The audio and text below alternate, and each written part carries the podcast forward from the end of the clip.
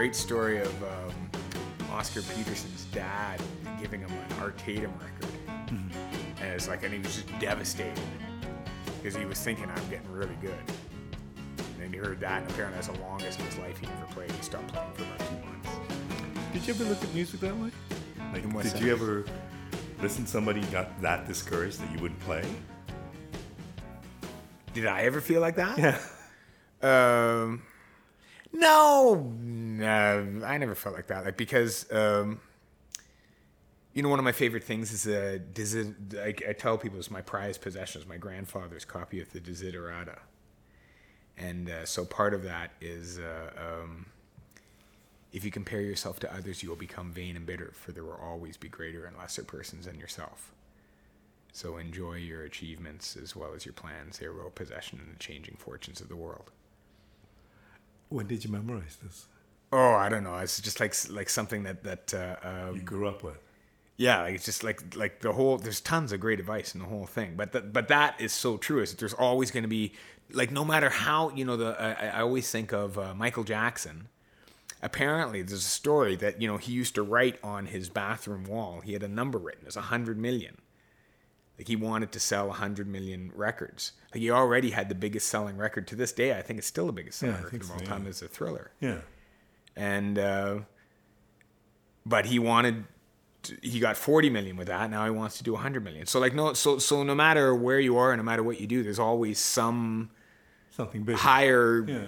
point that you're not there and it frustrates you so if you let it frustrate you so so so i just sort of took it for granted that um, you know there's like i'm as good as i am there's tons of people not as good as me and there's tons of people who are much better than me and that's what uh, if if i'm going to get miserable about that i'm going to be sad my whole life How, how did you, how did you start playing the piano? I don't think I've ever asked this question.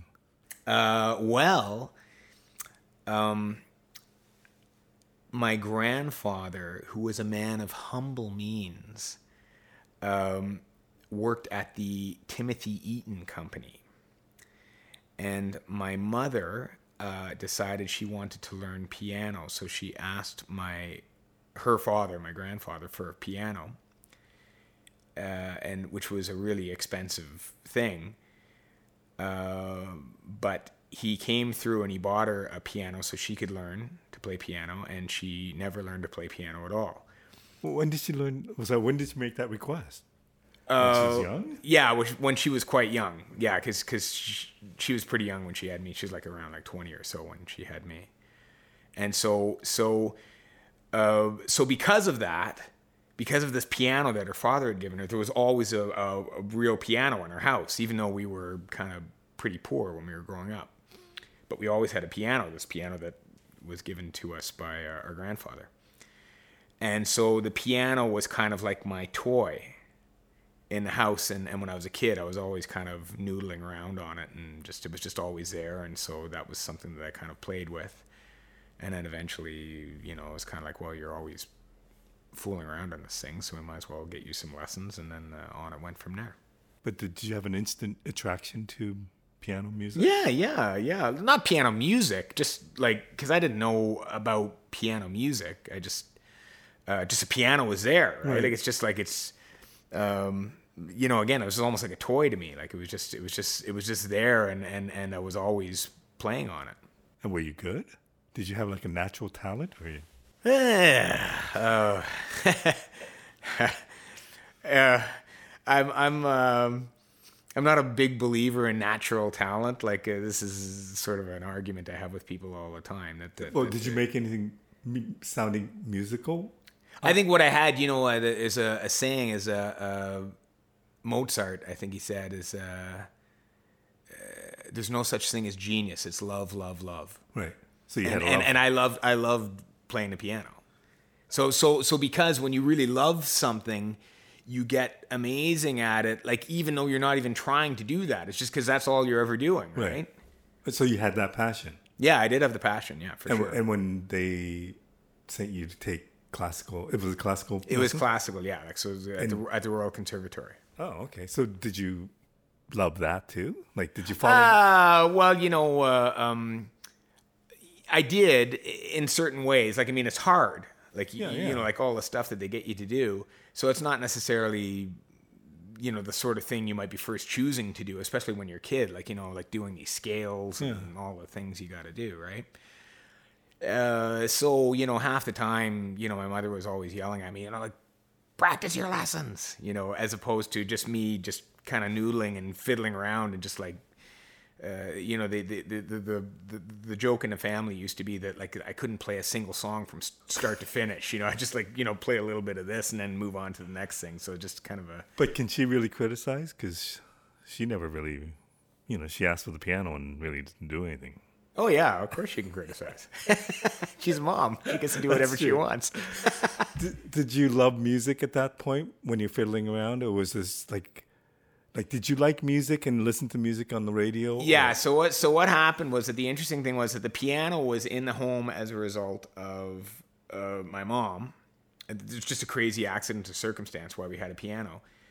Uh, but my dad, uh, who was a real kind of um, you know free spirit '60s hippie type guy, was crazy about music and and was like was really knowledgeable about music and loved great music.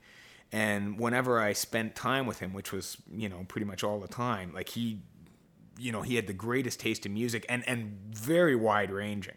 Can you give me examples? Yeah, uh, he um, uh, he loved a whole bunch of bands that I think are like we love the Beatles, you know, like and they're the greatest. I mean, he loved um, he loved um, and a lot of these bands he loved kind of before anybody knew who they were. Like he loved Supertramp before anybody knew who they were. He loved um, Fleetwood Mac before anybody had much heard about them. Paul Simon.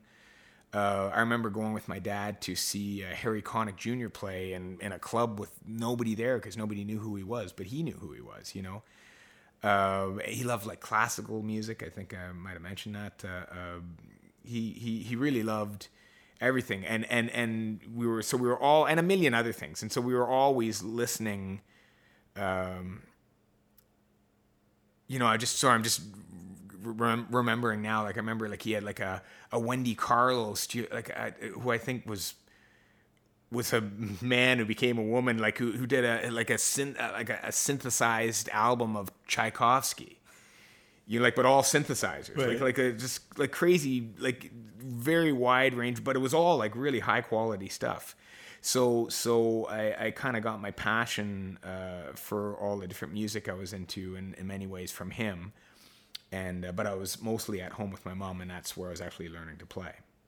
So were you actually taking those songs and trying to play them on the piano as well? I think that came later. Um, I don't. I don't think I was necessarily doing that uh, when I, you know, when I was first learning. When I was, but but come more when I was a teenager. Like there, there did come a point in time where all all of a sudden I became obsessed with any song that I liked. I wanted to figure out, break it down harmonically, and and figure out what made it great. So. And, and did you continue the classical music route? Yeah, I continued the classical music uh, route until maybe I was like maybe 15 or 16, and then at that point I figured I was way too cool to be uh, doing uh, classical music because like I was like uh, becoming a hip rock musician. And you had a band, or did you have a Uh, band? well, I might have had a, you know bands with friends and stuff, but like like nothing serious. Anyway, but so it, you know like like it was just just a typical teenager. Like I didn't you know I got to the point where I didn't want to do the scales and lessons anymore, so I dropped out. And I had been on and off as a student. Like there was a couple of times when my mom had taken me out of the lessons because I was never practiced what I was supposed to practice. But then I would ask to be put back in. Uh, and so I did get pretty far into it, but I, you know, I never quite finished. I got to uh, when I quit for good. I was in grade eight uh, of the, the the grades that you do in a conservatory.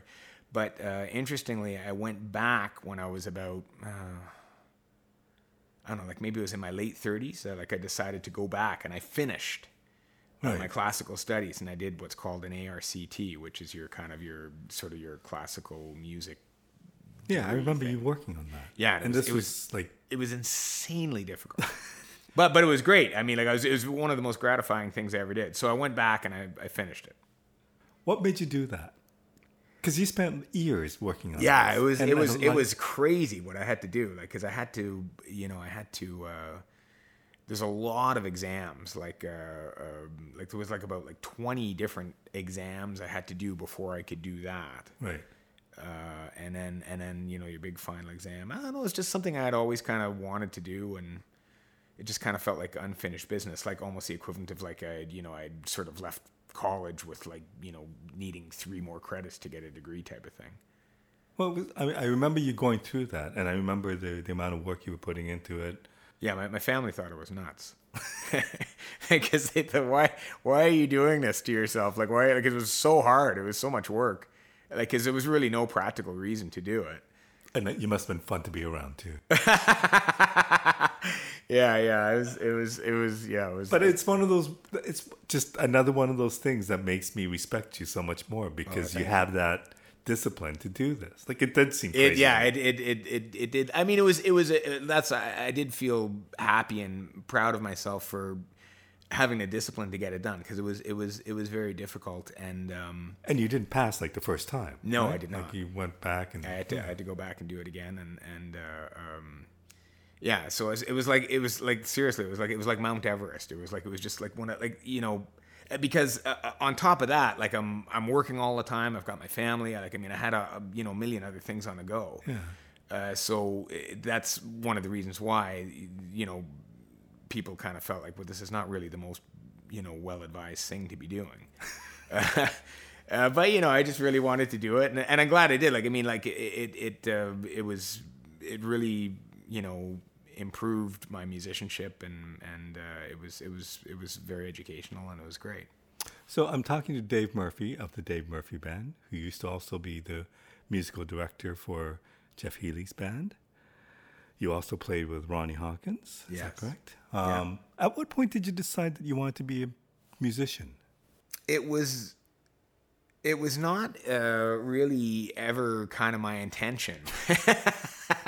To be a it? musician. I mean, I love music, but I was never actually planning on being a musician, which is in some ways, uh, you know, if you could go back and do it all over again, I kind of feel like I, I probably could have done a much better job of it had I kind of realized that, that, that, that you're going to be a musician. So maybe you should take this a bit more seriously. But I never did.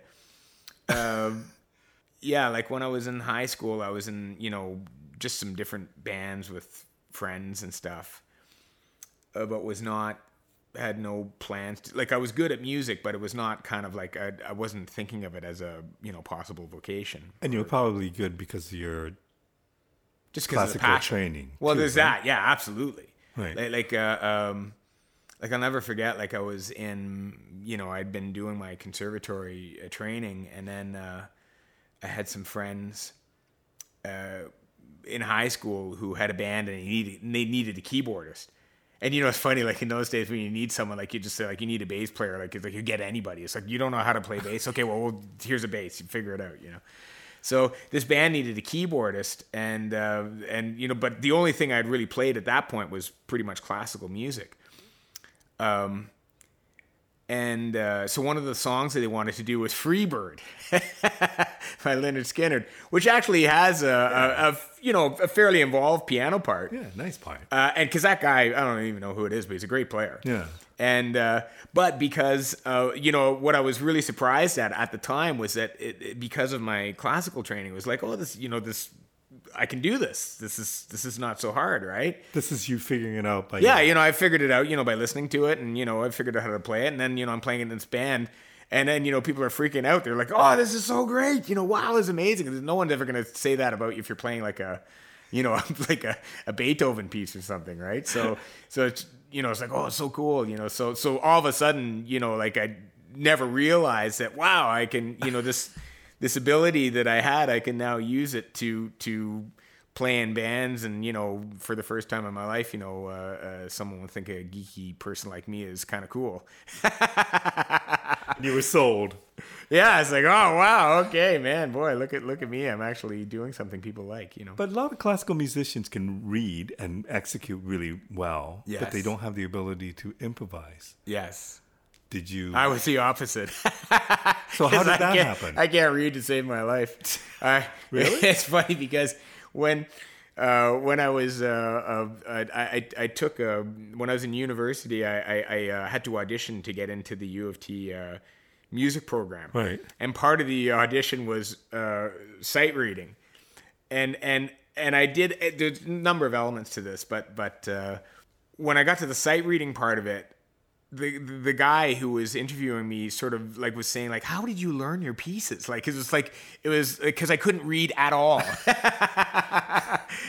So how did you learn? Was it just memorizing? Well, yeah, like I was, I was always a terrible reader, so I was more kind of like um, a, a listen to it and learn how to play it, like kind of that way. Like I could, I could read, but but it'd be more like you know, like if I was reading a book and and I was reading it like the brown dog, you know, like Yeah, yeah. like so so that's kind of how I read.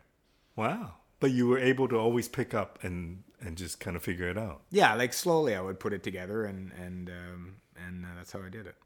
That's crazy. So once you discovered the magic of Freebird, Yeah. thought this, this, this is what I want to do. No, no, not at all. Oh. like so all at that point, all I wanted to do was just like be in bands, Right. Right? And so, so, so at that point, I was starting to be kind of regularly in different bands, uh, but these were just, um, you know, just high school bands. Right. Cover bands. Yeah, and then and then uh, um, uh, partway through this whole process, uh, I, I had just an acquaintance who I saw in a mall. I was walking in where I grew up in a mall, and and there was a record store there, and this guy who was a little bit older than me said like, you know, you like keyboards, so you here's a couple of bands you should really check out. And uh, I think it was uh, Deep Purple Right. and Genesis because because I because I was a total rocker kid. Like I loved rock, right? Yeah, yeah. But there wasn't really much keyboards in rock, right? But but but that was great about Deep Purple. It's like you know this is as rocking as he can get, but there's great keyboards. Like Jon Lord is like just Yeah. like the cat's me out, right? So uh, so that kind of got me more kind of starting to listen to uh, rock music that that had keyboards in it. And then uh, I had a friend um, in in high school whose name is Dave Friedman, who's a, a great uh, guitarist, and uh, he really idolized Kim Mitchell, who is a like a monster guitarist and musician. And uh, I, I think that that time this was before there was ever like a Kim Mitchell solo. This is just uh, in the Max Webster era. So we put together a uh, a band doing all Max Webster. Uh, and uh, that was my first. So so that was the first band I'd ever played some clubs with, and I always tell people a story that our first gig that we ever did, we made eleven dollars, Each? not each, collectively. And with my share, I bought a can of Alphagetti. So you got dinner out of the deal. So I mean, we never really did like any like you know we did like a few clubs, but like there was never like it was it was, it was never any it wasn't real work, right? Right. So I did that for a while, and then that fell apart for whatever reason. And then, um, and then with some of the same guys, we end up doing a uh, Genesis tribute. So that was doing all uh, Genesis music and Yes and things like that. And and so and and uh, it's really challenging. Like like we couldn't do it well. Like I mean, like but but in a but in a way, like when you bite off more than you can chew, like that, you're kind of challenging yourself yeah. that it, it does improve you. And and and which which era of Genesis are we talking about? Uh, well, it would have been. Uh, I think by that time it was Phil Collins' time, so it would have been. It would have been both uh, Peter Gabriel and Phil Collins. So I was doing all that, but uh, uh, but this was just for fun, really. Like you know, like it was never. I was never able to make any money from that. And then, so when I finished high school, the big plan was to go into radio and television. Oh. Did you know that? I probably didn't never know told that. you that, right? And doing what? So I was trying to get in some because I figured, okay, well, this would be something cool to do. So I was trying to get into the Ryerson. They had a radio and television Yeah, yeah. program. A very respected one. Yeah, yeah, exactly. It was a very, very highly respected program, and um, and uh, but it was hard to get into.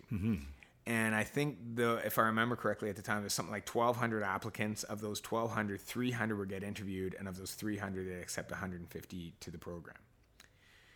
So I did manage to get to the interview stage, Wow.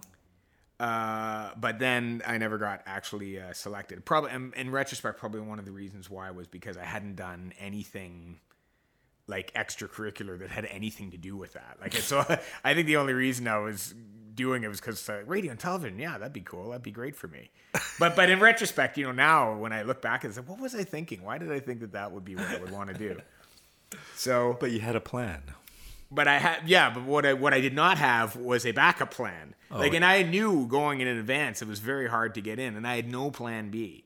So when I didn't get in, that was it. I was done school. I was done, and I I was just kind of like just moved out and was just living at a a house with a bunch of my friends, and and was just uh, working at a gas station. Is one of the many kind of menial jobs that I had, and that was my career Right. as you know if you if you came in and got gas i would say you know this is this much and you know how are you paying and I'd take your money and that's what i was doing um so then in the midst of this uh, I think I was walking downtown or somewhere one day, and I saw a want ad, like like like you know, like kind of plastered on a, a like like a construction site, Right. you know, board or something, and it said um, keyboardist wanted for Juno award winning band. And uh, so I thought, wow, you know, I'm a keyboardist, you know, like so it was, it was like like it wasn't planned. It was just kind of like you know, this maybe maybe this is something I could do, and it was for award winning, uh, as I say, you know, like this. So so anyway, so I answered the ad and I said, yeah, I'm a keyboardist, maybe I could do it. And uh, it's uh, turns out it's uh, for a woman, uh, just kind of like a solo artist, and she says, "Well," uh, uh, and she tells me more about it. And it turns out it's a country band, which I did not know when I answered the ad. Right. And if I had known that, I probably never would have called at all because, like, to me, like country music was the most terrible, awful music. Like I was like a heavy metal Right. guy. Like you know, like like to me, to me, good music was like Ozzy Osbourne. so like country could not be more lame. Right. Uh, but but you know, after I sort of spoke on the phone to her, you know, it got to the point where she's going to come and hear me play and everything. So it turns out she's a country artist. So I'm expecting this really um, kind of conservative country type person. And uh, her name, and she's a wonderful person. Her name is Kelita. Kelita Haverland was her name. And she shows up at my house and she's got pink hair because this was part of her deal. Was she's kind of like a kind of really uh, quirky, like it was almost like Cyndi Lauper meets country type thing, right? And uh, anyway, uh, uh, so I didn't know this at the time, but they were desperate to get a keyboard player. they they were like like apparently like they, they, they couldn't find anybody and had decided on uh, uh, they were gonna they were gonna have to get a second guitarist. And that the second guitarist like might be like like a, a like a, a serial murderer, but uh, but they were, uh, but they couldn't find anybody else. So I so so they were just about to leave for Canada wide tour and uh, so so they liked me and and they they they brought me on. And and instantly I was making double what I was making at the gas station. And I was playing music. And so like this is just all kind of happened by and so like like instantly I was just traveling across the country playing in a country band. What was that experience like? So this is your first road experience. yeah yeah it was incredible. It was it was like it was it was it was unbelievable um You got money. it was it was a, yeah it was like i was i was making all this money. I was like i was playing music uh, um, and uh, and it turned out you know like i very quickly realized that uh, country music is actually incredible. And the musicians that play it are like amazing musicians. And i, I really just got my my head opened up to um uh, all sorts of new realities and then and then of course you know like traveling across the country and i was i was really young and and it was incredible wow. And and you fit in. I fit in. Yeah, I think I fit in. Like, I mean, like you know, I would, it seemed like all, almost every band I was in, I was always like kind of the by far the youngest person. Like, like you know, like they, they'd always give me nicknames like the Kid. I think that's what they called me in that band, the Kid. uh, but you, but but but I, you know, I could I could play relatively well, and I did work at it. Uh, uh, you, you know, like like uh, I tell people a lot of the times, the best thing that can ever happen to you is to be the worst player in a good band Right. because then you just feel so badly about not being at the level of these other people that that that you you, you want to rise to the occasion and, and do all the the work and the woodshedding to get to their level. Which you did. Which yeah, I mean I don't know if I did, but I mean I I, certainly really worked hard at it. Um, and uh, and and these were great, great musicians and great, great people, and and uh, it was a, a very uh, educational experience. How long did that last?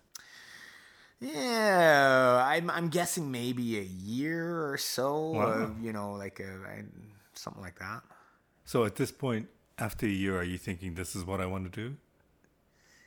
Um, no, you know the funny thing is, I was doing it for so long and still never considered it to be like my occupation. Like, like it's kind of what I was doing. I was just kind of just going along with it. right. I didn't really intend it, but like I wasn't really thinking much about what I wanted to do at all. I was just kind of living day to day type of thing, right? Last minute. Yeah, yeah. and so then after, and then after about like a year or so of doing that, then I went on uh, the road with someone else, another country artist, and this at like uh, Kelita was kind of like country, but a little more country rock, Right. Uh, like a little bit of both. But then the next person I went on the road with was like a real kind of pure, uh, like old time country guy. Uh, and and uh, so that was really interesting and educational too. His name was Terry Sumsion uh, and uh, again that was with some really good musicians so it was very uh, educational and then so i did that for i don't know maybe a year or so and then after that somehow some way i found out that ronnie hawkins was looking for a keyboardist and so then at that time i uh, went out to uh, try and get a job with them And you got the job. and I got the job. Like again, again, I think it's because they just they didn't have any other good options. and and so again, like like as in with all these other bands, because I was really young, uh, that that because because everyone else who was playing with him was like like much much older than me. Like they were you know like my age now, and and so it was very difficult for them to put up with me because I was very um, I was very young and I was very green. I was very new to it all. How long did you do that? Uh, I think on and off for like uh, five or six years. I think. Wow. Yeah. That's got to be a, an amazing educational. It was. It was like I mean, like it was the the one of the one of the guys that was the keyboardist before me in that band, not right before, but a, a one or two before me was a guy named Stan Szelest, and Stan Szelest is like one of like, like he was like a Doug Riley type Right. uh, level player. Like he was just one of the greatest musicians ever. And and you know the guys in the band would say like, listen to this. This is what you should be playing like. And again, you know, it's kind of crushing, like to, you know, because he's just he's high in the mountains and you're just like so low on the ground, like it- your level of ability. But uh, here again, like I was so motivated to try and you know catch up to that level so they wouldn't hate me. Well, you lasted five, six years. Well, I mean, the the, the funny thing was, I mean, uh, uh, uh, you know, pretty shortly into it, um, you know, because I was well organized and you know helpful in other ways. Like in some ways, I was sort of almost kind of uh, leading the band in some ways, uh, even though. Um, and I was a quick study, Right. you know. So Ronnie Ronnie used to call me the professor. This was his nickname for me. You must have learned a lot though from playing with somebody like Ronnie Hawkins. Oh yeah, it's it's like a like a it is you you do learn an awful lot in so many ways. and not all musical. Not all musical, exactly. Yeah, yeah. It's I mean uh, it's it's like uh, I you know the the things he's done and the people he's associated with and the, and the, uh, the, the the people who have played with him over the years. I mean, he was uh, uh, certainly uh, uh, pretty amazing at sort of getting great musicians Oh, to work sure. with him. So And- now, are you thinking, I'm going to do music for life? No, no, of you course not. How old are you at this point? Mid 20s? Yeah, mid twenties when I'm doing this. Um,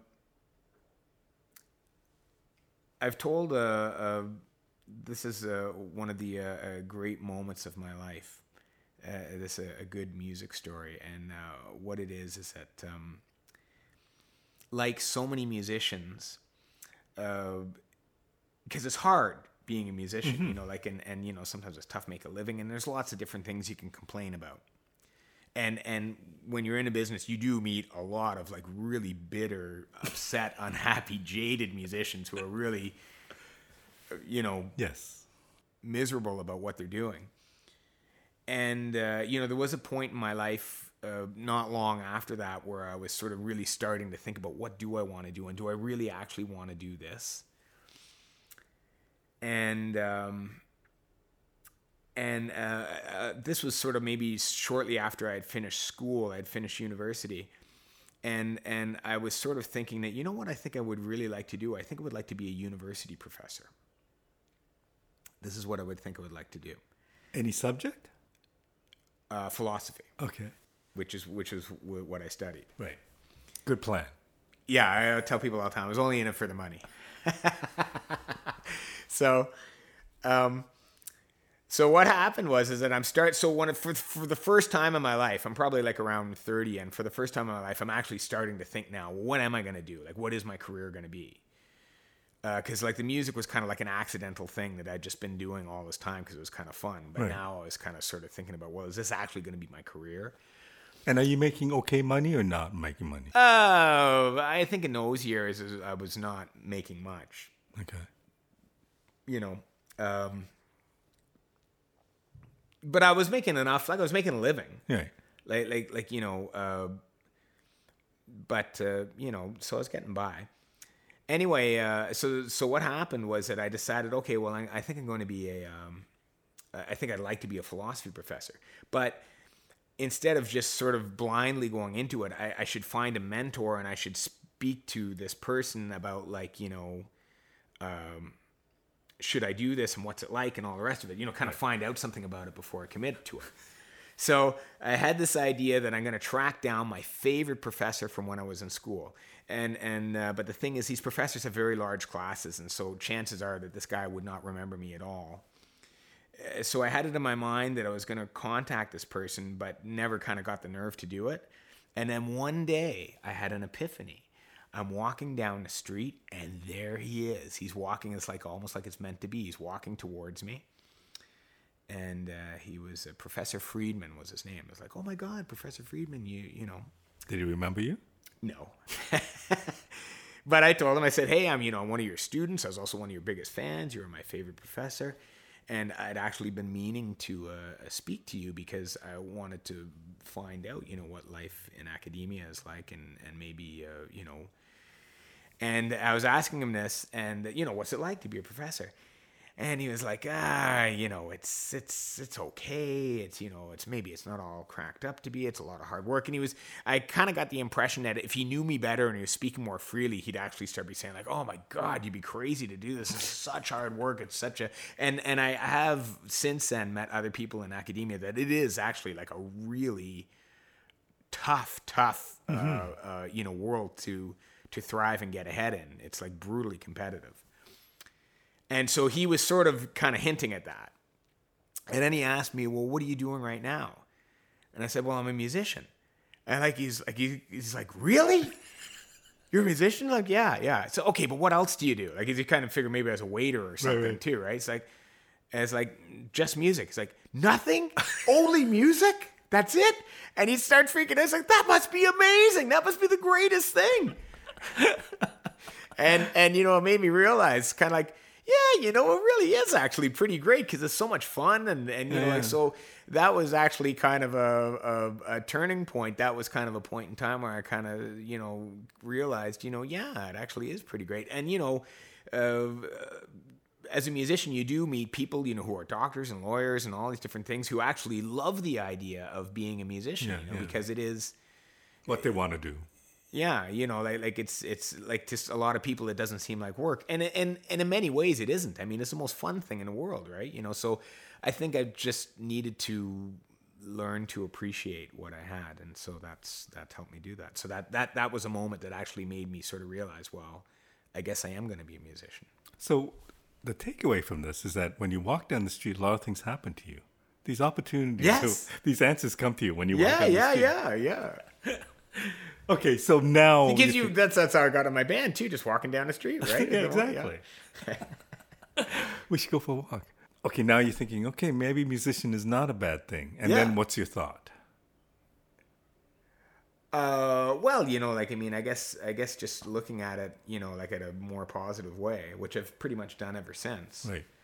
I think probably around that time, um, I started to become interested in putting my own band together. Because I was I was side guy for like like this is all I did for years. Like I'm I, there's a whole bunch of other people I was a side guy for. Like I you know I, I worked with uh, and um, uh, Paul James and uh, Danny Marks and uh, Jack de Keyzer and like a million a million other bands like that. I was a pianist in their band, right? right? And and uh, that's like so many bands. So so so for years and years and years, uh, you know, and so many bands and styles and everything. I was a sideman to everybody. And then there was a few uh, bands that I played in that were not any of the ones that I've said, and I won't say who it was, but there was some bands I played in where where I, I kind of felt that the band leaders were doing such a terrible job leading the band that that started make me think that I could I could do it better myself. That's the business of music. That's the business. Well, the business of music, but also like just a frustration of being in like you know situations where you know you're in a band where you're just tanking because the the person in charge is just making the most brutal decisions about what to do and what to play and how to do things and and so I guess it's one of those things where you've where you've been a sideman for long enough, then you really start to realize from your good bands and your bad bands you know the right ways to do things and the wrong ways to do things. And i just got to a point where i kind of felt like you, you know i'd be better off uh, trying to to to do a band myself as opposed to working for all these other people. But did that mean playing making writing your own songs? Were you singing at that point? Uh, I wasn't really singing a lot. Like I always sang like sort of backups, uh, uh, and I, you know, I wasn't really singing leads much uh, and and so that is something that I like I did sort of very consciously decide to become a lead singer like very late in my life. And uh, and and at the beginning I was terrible. I was so bad and everybody complained about how terrible I was and I'm really um, happy that I I pushed through. And uh, you know who complained? Oh you know club owners and oh. other musicians and band just, members. Yeah, like I mean, just anybody who heard me. okay, so how do you overcome that? Um. Well, you know, you just like I mean, like like if, if, if this is why I don't believe in natural talent. If I gave if you were so naturally talented and I gave you a violin for the first time, you start playing it. Like, what's it going to sound like? Well, no, I understand. It's going to sound awful. Okay, but not everybody can sing. Well, everybody can sing. Okay, just like you could play violin. Like that's why I'm saying there's no natural talent. Right. You like you could do it. All you have to do is just do the things that that, that you do to learn that thing. So uh, with music, like with singing, like uh, like uh, I feel like I really just kind of just kept doing it, and just like the other things, like if you do it a lot, then you eventually get better. Okay. And I never got, you know, like I mean, like I don't think like uh, like I ever got to the point where like I'm a great singer, but like just, but at least I'm sort of, you know, can, you know, competent enough to to do it. Right.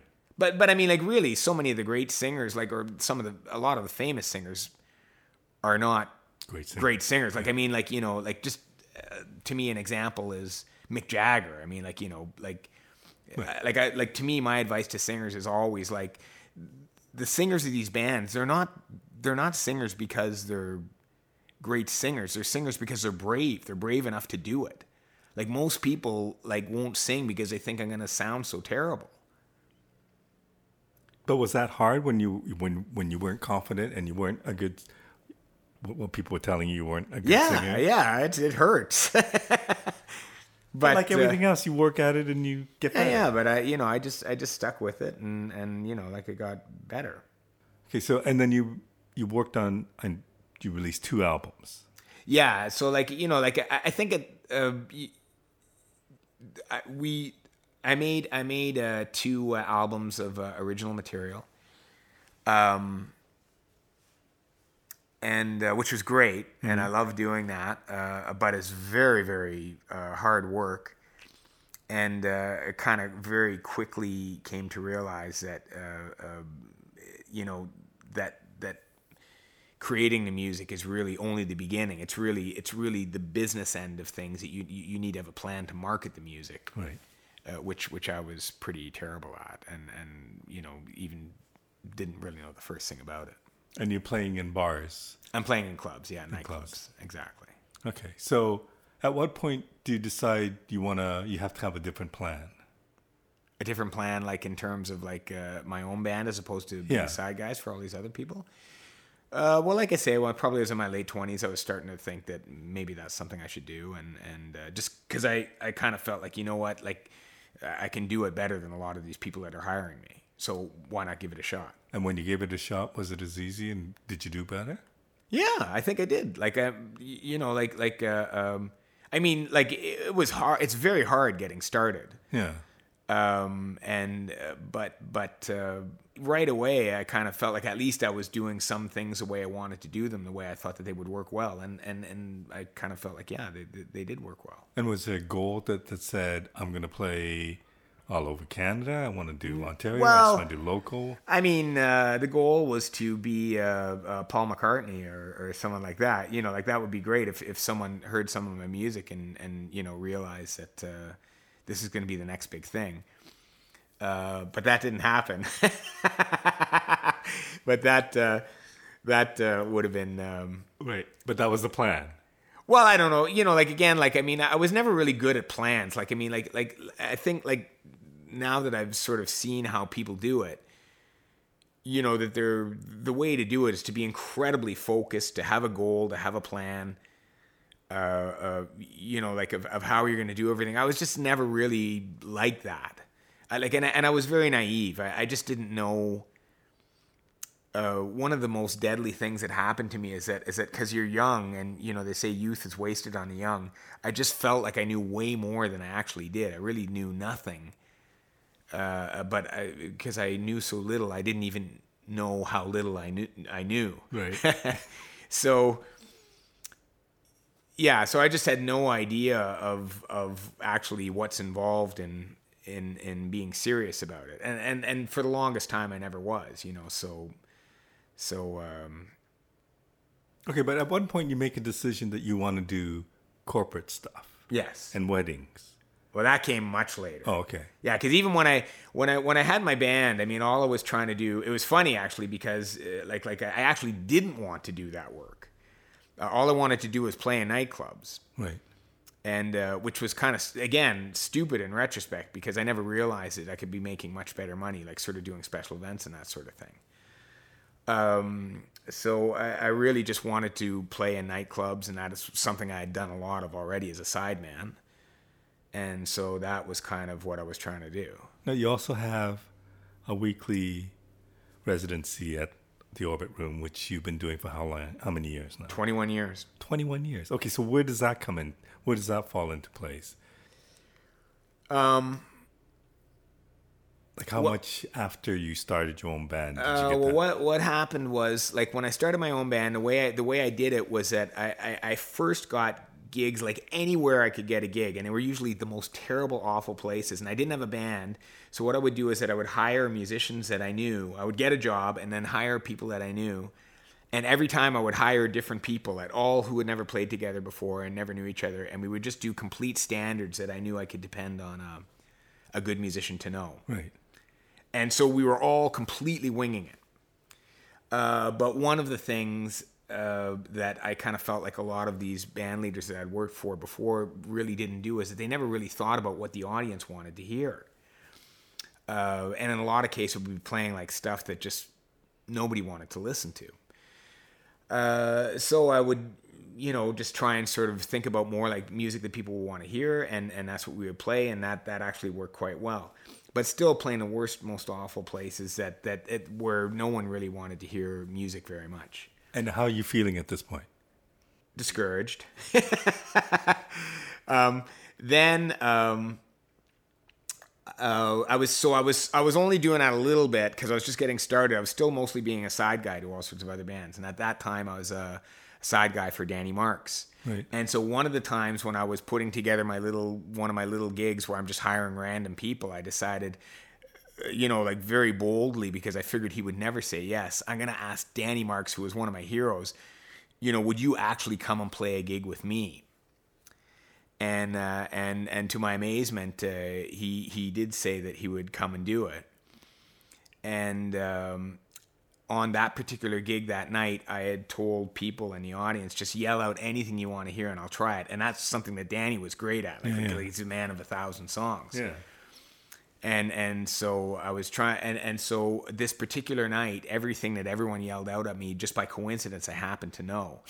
So this is like, uh, and Danny was, uh, I thought was uh, impressed by that, and so he recommended me to play at the Chicken Deli, Right. which was just you know like a, a little music club in in Toronto. That at the time was very popular, but that was the first time I'd ever played in an actual sort of like uh, club that had you know real bands Right. and um, so so that because before that I couldn't get anybody to hire me. No one would hire us. But as soon as we got in there, and and and that was a really eye opening experience because we were playing the exact same music, but like the reception was a thousand times better because this was a place people were actually going to hear the band. Right. So uh, that was a real eye-opening experience for me because like all of a sudden people were responding to us really well when we were playing the exact same stuff that everyone was ignoring us everywhere else, right?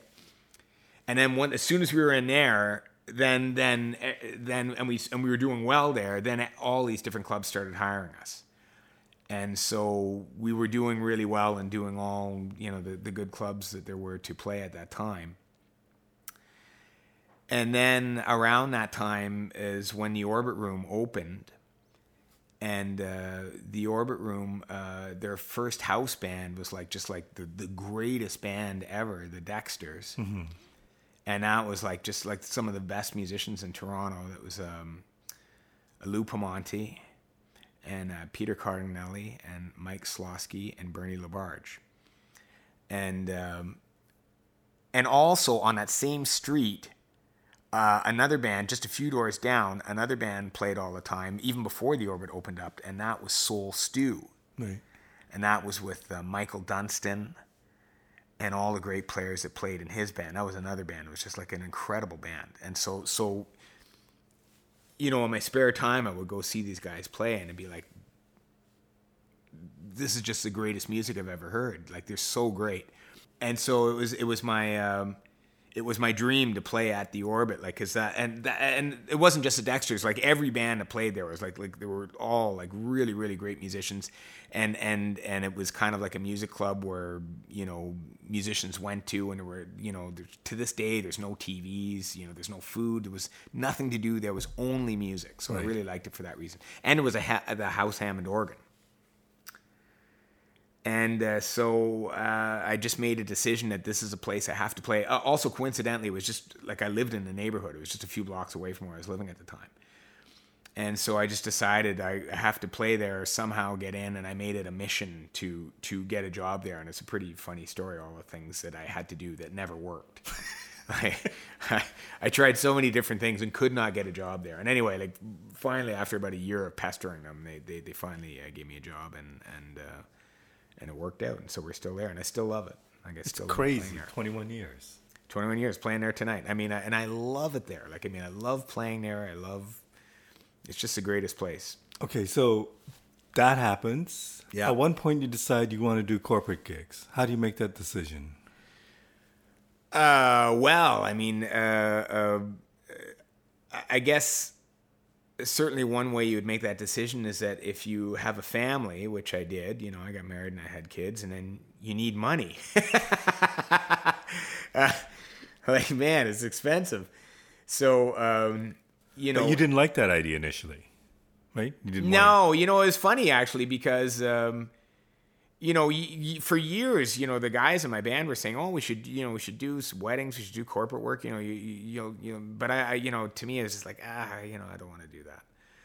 Um, uh, even though like the, the money would be much better, which it is, and um, but I guess I, you know, kind of later on, I kind of realized, well, it does pay better, and and uh, and now, you know, that I have these children, I actually really need the money. Then uh, that's pretty much what did it. Right.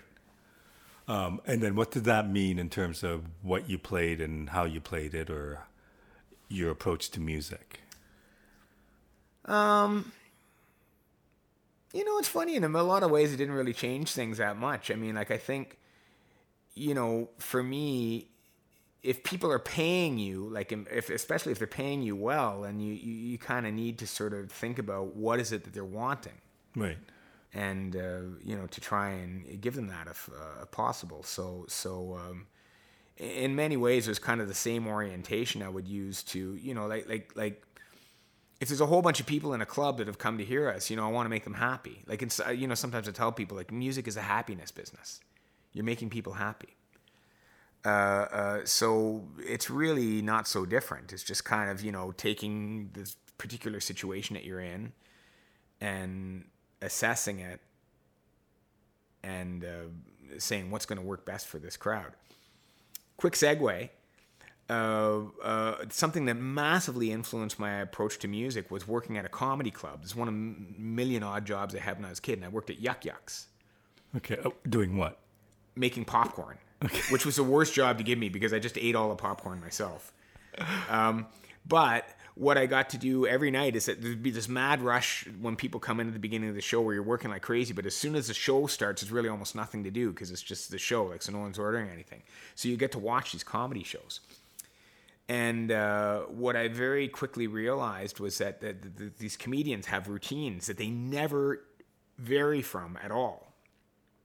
And they seem spontaneous, but they're not.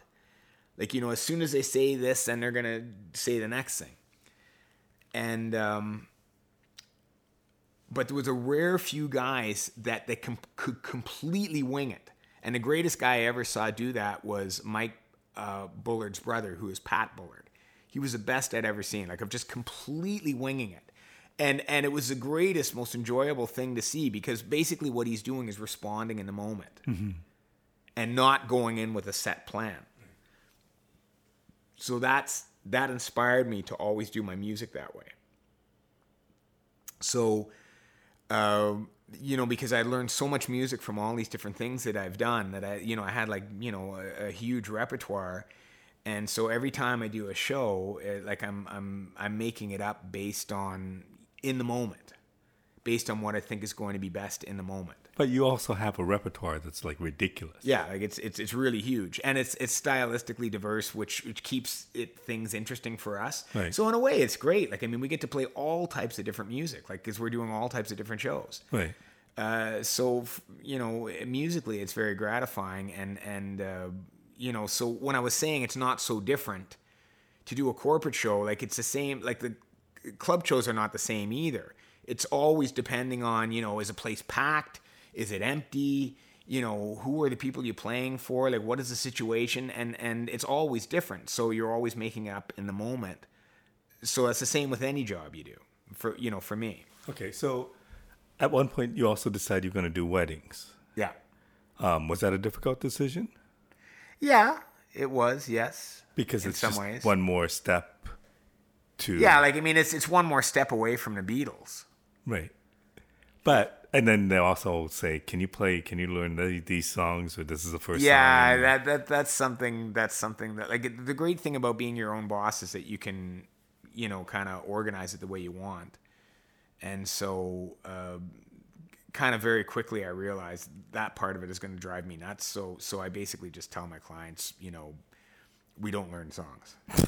Are you serious? yes, I'm serious. so if I want a first song that's special to me, Yeah, I say I'm gonna I'm gonna play the track for you, just like a DJ, and you're gonna love it. You're gonna hear it exactly the way you love it. really? Yeah. Okay. But Yeah, like oh, well, you know, like what I do, like I, I, you know, I'll say to them, like, look, here's here's a list of over a thousand songs we can do. So it can be any one of these, or if it's not, just tell me what it is, and I'll, I'll play the track for you. okay. I thought you learned songs though. Because Sorry? we we talked about you learning new songs and stuff. Yeah, it's just uh, th- th- that that like I mean, I'm always learning new songs, but that just sort of makes sure that it's just me who's deciding, Right. Okay.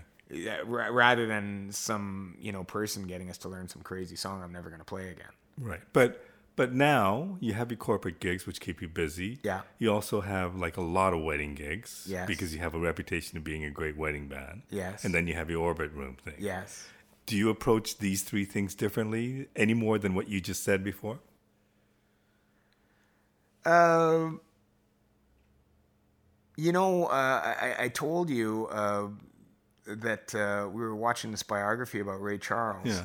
And then just a crazy part of his story is that when he was 14, he uh, knew um, he knew Quincy Jones when uh, you know Ray Charles was 14 and and he was um, Ray Charles was 16.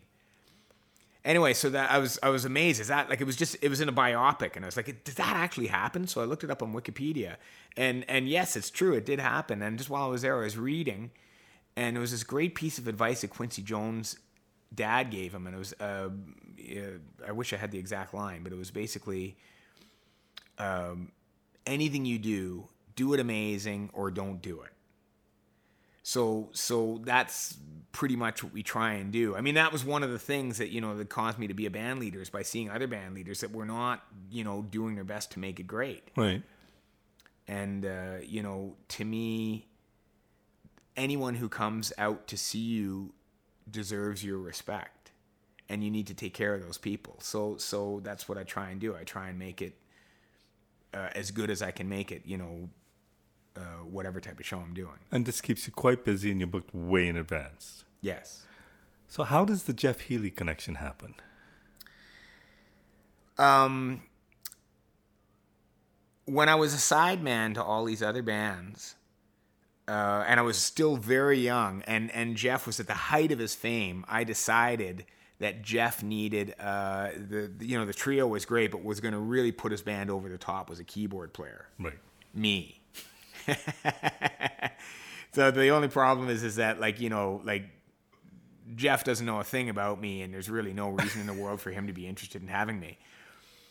Uh, Just a minor inconvenience. Yeah, minor inconvenience. But I decided that uh, uh, Jeff should have me in his band, and so uh, I wanted to somehow contact Jeff to say, hey, you know, get me as a keyboardist in your band. At the time, he was being managed by his drummer, Tom Stephen. And so they basically told me, well, you, you know, you got to get in touch, you know, with his management. And I figured, well, if I get in touch with his management, they're like, because no one knows who I am. They're not going to give me the time of day. Like, he's never even going to get the message. So I, what I decide to do is I decide to, you know, write this letter directly to Jeff. And then to make sure that Jeff and only Jeff gets it, I go to the CNIB and I get them to type up the letter in Braille. And then I brought it to uh, the management, and it was really funny because I had a I had a broken leg at the time, and and uh, uh, I'll always remember like like going into their office, and and uh, Tom Stephen was in. Um, uh, uh, like sort of like on a chaise lounge by a swimming pool. You know, I think it was talking to New York on like one of the first cell phones ever that was the size of a brick, and uh, I had dropped off this letter for him, and trying to get into the band. And um, I think they actually did send me a letter saying, you know, thanks, but we're not looking for anybody at this time, right? right. And that was that. So now, and I don't know if he even like I don't think he ever remembers that. I think I told him that story, and I don't think he had no recollection. I think he, yeah, I think he had sort of said something to the effect of those were kind of lost years for me, right? he doesn't remember much of anything, right? So now it's like about uh, 10, 15 years later, and um, Jeff has his club and he has a house band and they do this amazing thing where every thursday they get a special musical guest uh, uh, to be the guest of jeff and his house band. And uh, these were a combination of local musicians and then some of uh, jeff's uh, famous friends when they were in town. And um, anyway, I guess someone had suggested to Jeff that he should get me as a guest. And and we really like you know I'd really never met him or anything, and and uh, they they were gonna just get me to be the guest at. Um, and they, they were saying suggesting you because of the work you've done in other clubs and because of your band work? Yeah, I don't know who suggested me. Like I like I'm, i mean, if I were to guess, I think it'd be either either Jerome Godboo, who was a band leader at the time, or or Alec Fraser. Like I kind of had a long history with both those guys, so maybe I'm I'm suspecting maybe one of them suggested me. Okay. Um, but I was not like part of the regular rotation of people that they got. So like it was kind of like a, a, a like an outside of the box type suggestion for a guest. I don't know why somebody suggested me. Because they couldn't find another piano player. Yeah, exactly. That's always a reason. they couldn't get anybody else. so, um, so when I went in to be the guest, I, like I, I, I, re- I, I had it in my mind that I wanted to go in and play a bunch of music that I thought Jeff would really like to play. And I tried to pick a bunch of songs that were kind of not the usual sort of standard material, but stuff that was kind of like maybe uh, harmonically a little more interesting and uh, and so I, I went and I did the show and and I thought it went really well and it seemed like Jeff really enjoyed it and it was and it was cool. And I kind of and and basically that was that right? As, something I'd always wanted to do and I got to do it and it was I was I was really thrilled and that was kind of the end of it. And then you know I'm like a couple months later uh, Jeff contacted me and said that you know he was uh, uh, there was going to be some changes to the uh, house band, and would he consider come what I consider uh, coming and being in a house band, and uh, and uh, leading up the house band for him. Did he finally find your letter? no, he never. You, you couldn't remember that. Yeah, I mean, So I how did fi- you, so this is based on that one evening. on that one night. That was all. Like that was that was it. I mean, um, it was just that one night. Like I mean, I mean, maybe he knew, you know, of what I was doing, and uh, you know, I'd like, but it was kind of just an offer that came out of the blue, and you know, so of course, like, yeah, you know, I'd love to do that. That'd be incredible. And then, and then it was funny. Then there was there was this enormous delay where he'd asked me about it, and I kind of had my heart all set on doing it, and I didn't hear from him for a very long time, and I thought it was all not going to happen. And then a couple months later, it did happen, and I was in, and and um, and I think my second gig, uh, the guest was Steve Lukather, the guitarist from uh, which was like like like ah, it's like unbelievably nerve wracking. I'm sure. I mean, you had they had some amazing guests. Oh, I mean, they had some what- incredible guests. Yeah.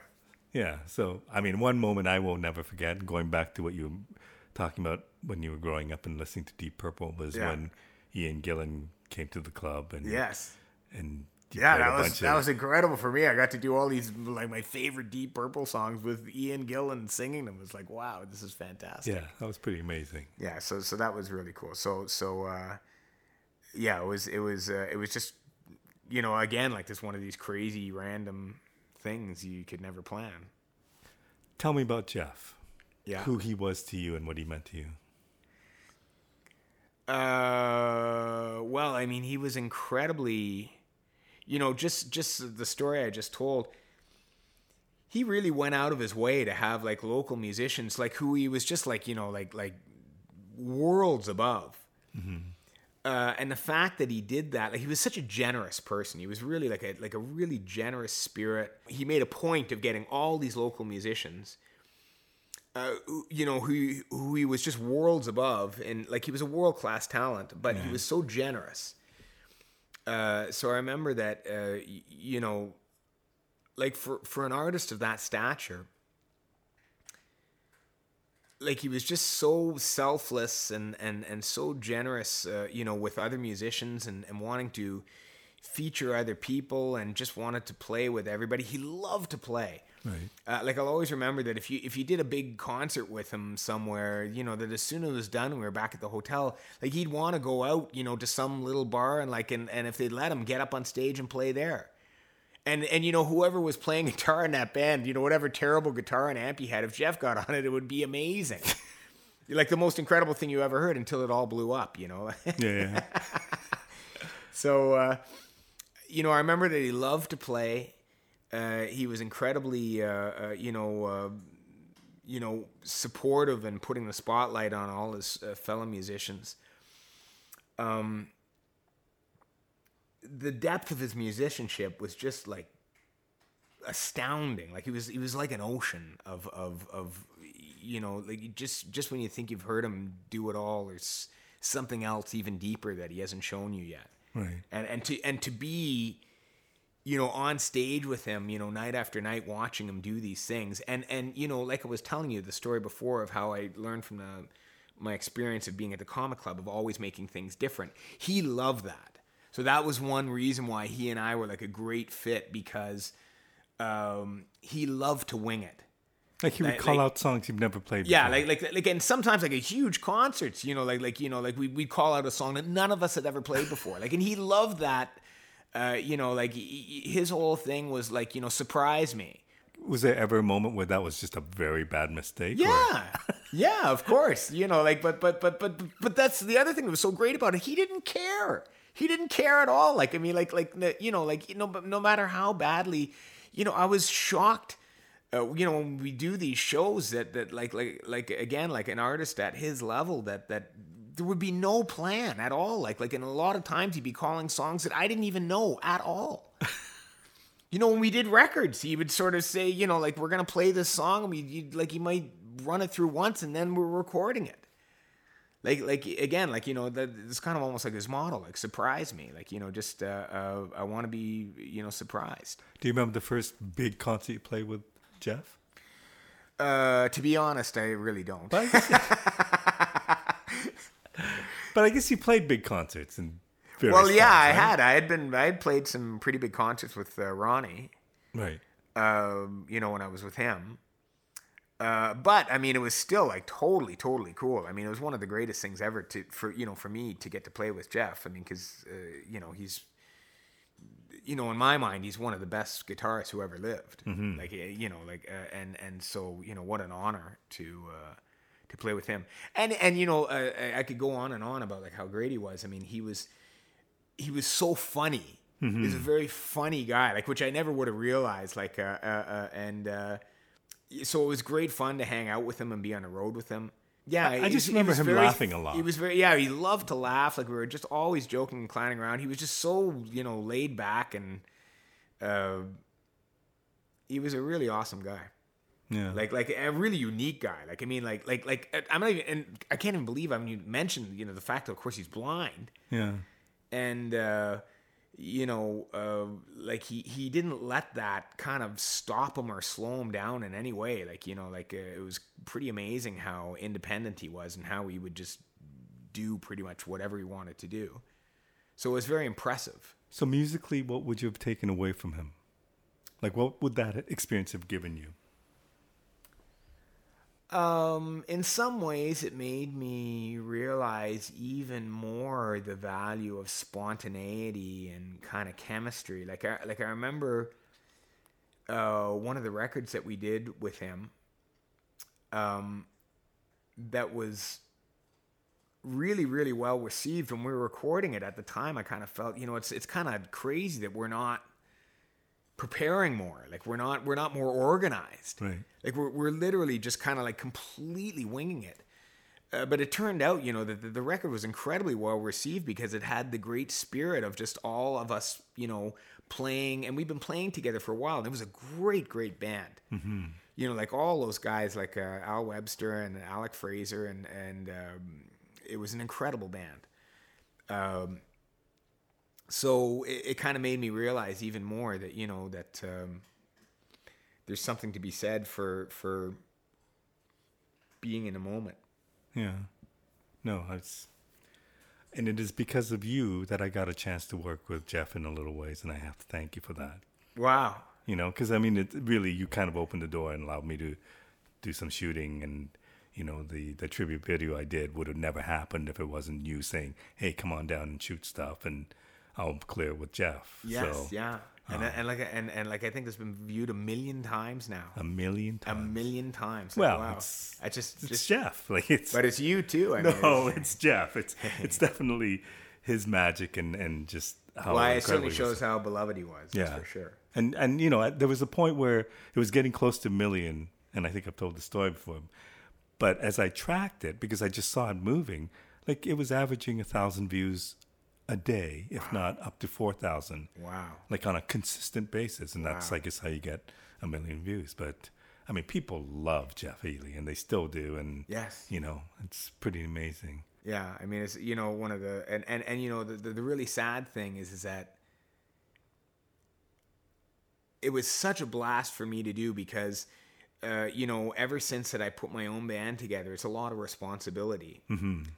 and um, uh, so but when I played with Jeff, I really had no responsibilities, you know, because you know whatever Right. issues there were, it was someone else's problem. So that was like really unbelievably fun for me So it was all about the music. it was all about the music and and I was just you know because and because of course like I never stopped knowing how to be a sideman and and um, uh, although you know crazily like a lot of times Jeff would just let me lead the show, which was nuts, but that's the type of guy he was, right?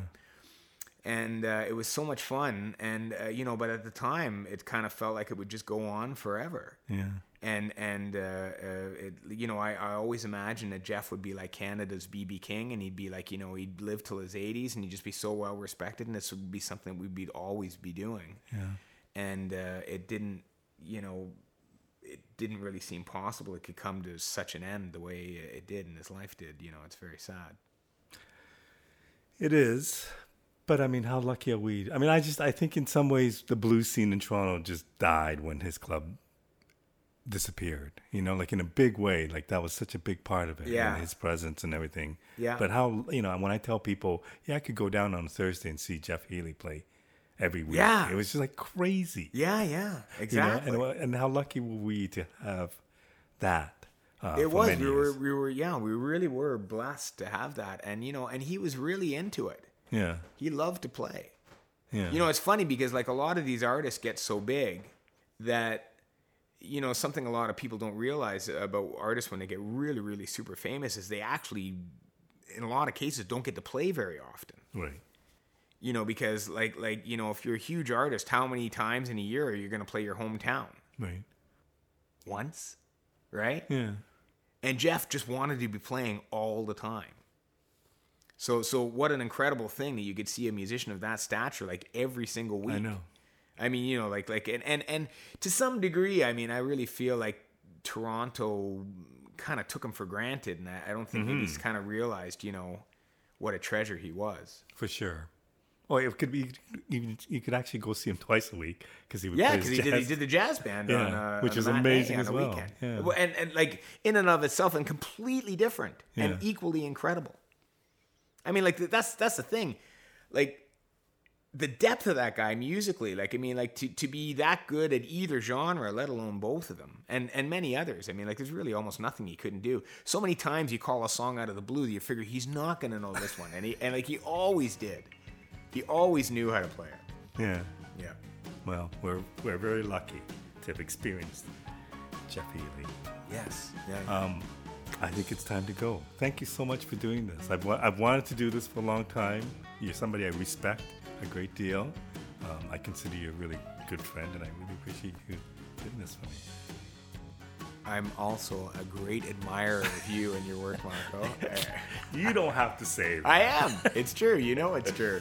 But so uh, I, I've, I've, I'm, uh, it's, you know, it's, uh, uh, it's a pleasure to, uh, to, to just to know you and to, uh, to be able to do this. So uh, thank you for having me. Thank you.